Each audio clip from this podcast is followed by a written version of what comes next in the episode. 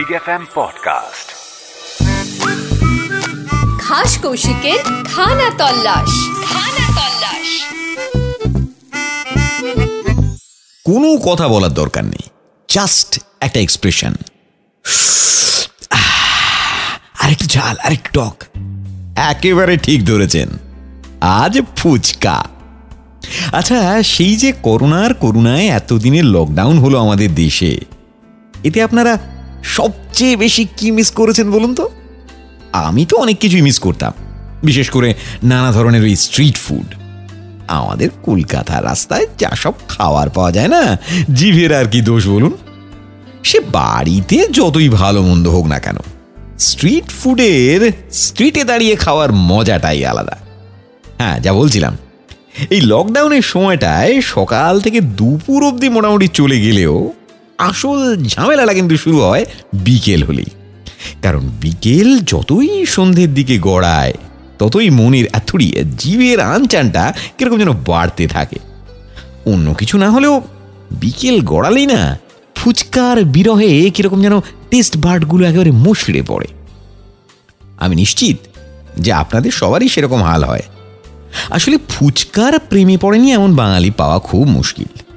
দেখুন, আমাদের স্টেটাস যাই হোক না কেন ওই তেঁতুল জলে চোবানো, সোনালি রঙের মুচমুচে গোলাকার খাবারটার অমোঘ টান না, বেশি দিন উপেক্ষা করে বা না খেয়ে থাকা একেবারে সম্ভব নয়।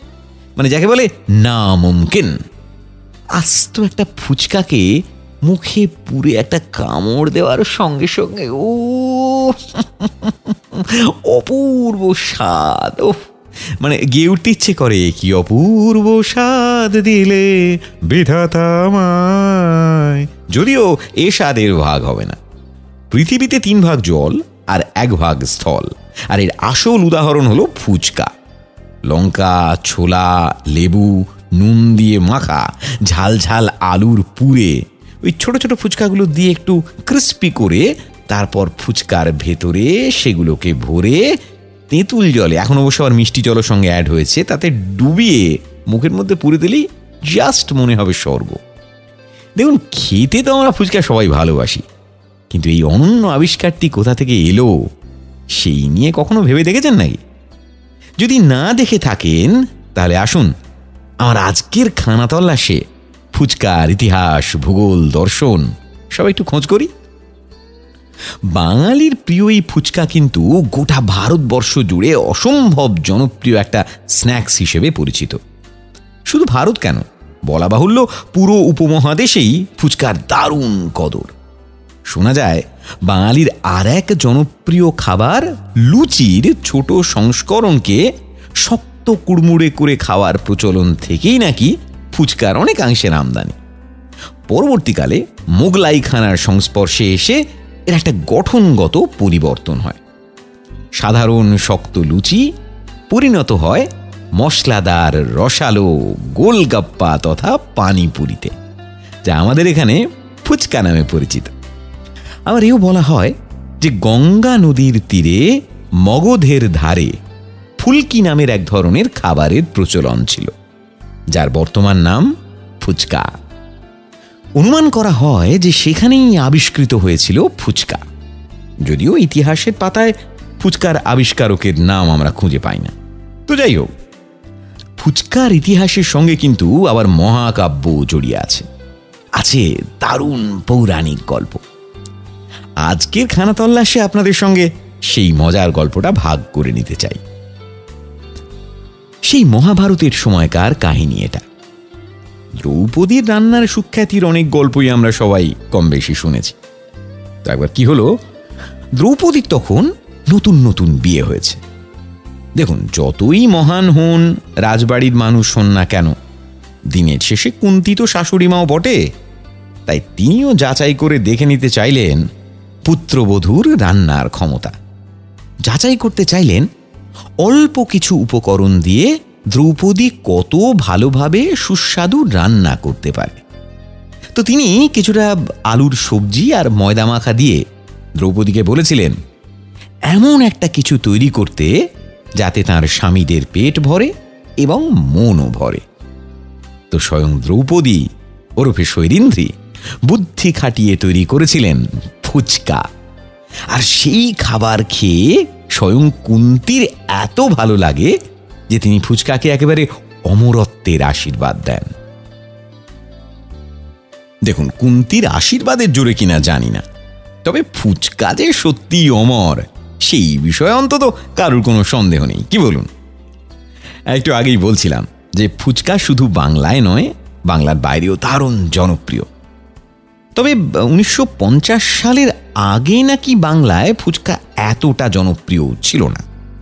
বরং কেউ ফুচকা খেলে তাকে উপহাস করা হতো ঘটি বলে। এখানে ফুচকা জনপ্রিয় হয়ে ওঠে অনেক পরে। বরং বিভিন্ন জায়গায় ফুচকা নানা রকম নামে পরিচিতি পেতে থাকে। ভগবান শ্রীকৃষ্ণের যেরকম অষ্টোত্তর শতনাম আছে, সেরকমই আমাদের দেশে নানা জায়গায় ফুচকাকে নানা নামে ডাকা হয়। আপনি হয়তো তার অনেকগুলো শুনেছেন। কয়েকটা বলি। গোলগাপ্পা, পানিপুরি, ফুলকি, টিক্কি, পানিকে বাতাসে, গুপচুপ পাতাসি কিংবা পকোড়ি। আরও নানা নাম আছে, হয়তো আপনিও এর মধ্যে আরও অন্য কয়েকটা জানেন যেগুলো আমি জানি না। তো একবার শুরু করলে এই নাম শেষ হবে না। ভারতের উত্তরের দিকে প্রধানত ফুচকা গোলগাপ্পে হিসেবেই পরিচিত। এই যে ফুচকাকে এক গাপ্পায় মানে এক গ্রাসে মুখে পুড়ে দেওয়া হয়, সেই কারণেই এর এমন নাম রাখা হয়েছে। আলু, মটর আর সঙ্গে মিষ্টি চাটনি। আর এই মিষ্টি চাটনিটা আবার টক জলে মিশে একেবারে মাখামাখি হয়ে থাকে। এই টক মিষ্টি জলে থাকে বিশেষ ধরনের মশলা আর হালকা পুদিনা। ফুচকার সবচেয়ে জনপ্রিয় নাম হলো পানিপুরি। মহারাষ্ট্রে এটা সবচেয়ে বেশি চলে। পাশাপাশি মধ্যপ্রদেশ, কর্ণাটক সহ ভারতের অনেক অঞ্চলে পানিপুরির হেভি ডিমান্ড আর হায়দ্রাবাদ এবং মধ্যপ্রদেশেরই বেশ কিছু অঞ্চলে ফুচকার আর এক নাম টিক্কি। এই টিক্কির স্বাদ অনেকটা পানিপুরির মতোই। দিল্লিতে আবার দই দিয়ে ফুচকাকে অনেকে দহি পুরিও খান। এই ডাক মুম্বাইয়ের কিছু অঞ্চলেও আছে। দইয়ের তৈরি মিষ্টি চাটনি এর মধ্যে দেওয়া হয়। আর উড়িষ্যাতে ফুচকাকে ডাকা হয় গুপচুপ নামে। উড়িষ্যা ছাড়াও ছত্তিশগড়, তেলেঙ্গানা এবং হায়দ্রাবাদের বেশ কিছু জায়গায় এরকম মজাদার মজাদার নামে ফুচকাকে ডাকা হয়। তবে বাংলার ফুচকার মতো এখানে কিন্তু আলুর পুর থাকে না। পরিবর্তে গুপচুপে থাকে ছোলা বা মটর সেদ্ধ। রাজস্থানের বিভিন্ন জায়গায় ফুচকার পরিচয় পাতাশি নামে। এর স্বাদ অনেকটা ওই গোলগাপ্পের মতনই, তবে পাতাশির জলে তেঁতুলের পরিবর্তে ব্যবহার করা হয় শুকনো আমচুর। আর উত্তরপ্রদেশের বেশ কিছু জায়গায় একে বলে পানি কে বাতাসে। বেশ মশলাদার জলে এটাকে ডোবানো হয়। তবে যেখানে যা নাম আর যেভাবেই খাওয়া হোক না কেন, আমরা বাঙালিরা যেভাবে ফুচকা খাই, সেটাই হলো সব থেকে লোভনীয়। আমরা তো আবার ফুচকার পাশাপাশি চুরমুর খেতেও দারুণ ভালোবাসি। এই চুরমুরেরও কিন্তু একটা ঐতিহাসিক গুরুত্ব আছে। খোদ মুঘল সম্রাট শাহজাহানের হেঁসেল থেকেই নাকি এর জন্ম। শোনা যায় যে একবার সম্রাট খুব অসুস্থ হয়ে পড়েন, জিভের স্বাদ একেবারে চলে যায়, কিছুই মুখে রোচে না এরকম একটা অবস্থা। তখন শাহি হাকিম নির্দেশ দেন এমন একটা পদ তাকে খাওয়াতে হবে, যেটা ঝাল এবং মশলাদার হবে, কিন্তু পেটের পক্ষে খুব একটা গুরুপাক হবে না। সেই থেকেই নাকি সৃষ্টি চুরমুরের। অবশ্য অনেকে ফুচকা খেতে খুব ভালোবাসলেও রাস্তার ধারে দাঁড়িয়ে খেতে একটু ভয়ই পান, যদি শরীর টরীর খারাপ হয়। কিন্তু কি জানেন তো, ওই ফুচকাওয়ালা নানা রকম কর্মকাণ্ড করে এসে ওই হাতে না মাখলে ঝাল আলুর পুরে, তেঁতুল জলে, চোখের জল, নাকের জল মিশে না গেলে মনে হয় কিসের ফুচকা খেলাম। আর তেমন করে ফুচকা না খেলে তো মানব জনম বৃথা। আর শেষ বেলায় ফুচকার আর একটা গুণের কথা বলে যায় জানা যায় যে ফুচকার স্বাদ নাকি আমাদের মুখের টেস্ট বার্ডগুলোতে খুব তাড়াতাড়ি ছড়িয়ে পড়ে। তাই মন খারাপ থাকলেও খুব সহজেই সেটা ভালো হয়ে যায়। তবে হ্যাঁ খাওয়ার শেষে ফুচকাওয়ালার থেকে ফাউ চাইতে ভুলবেন না, কারণ যতই ফুচকা খেয়ে মন ভালো করুন না কেন, শেষে একটা দুটো ফাউ না পেলে জিভের সঙ্গে মনও বিগড়ে যাবে।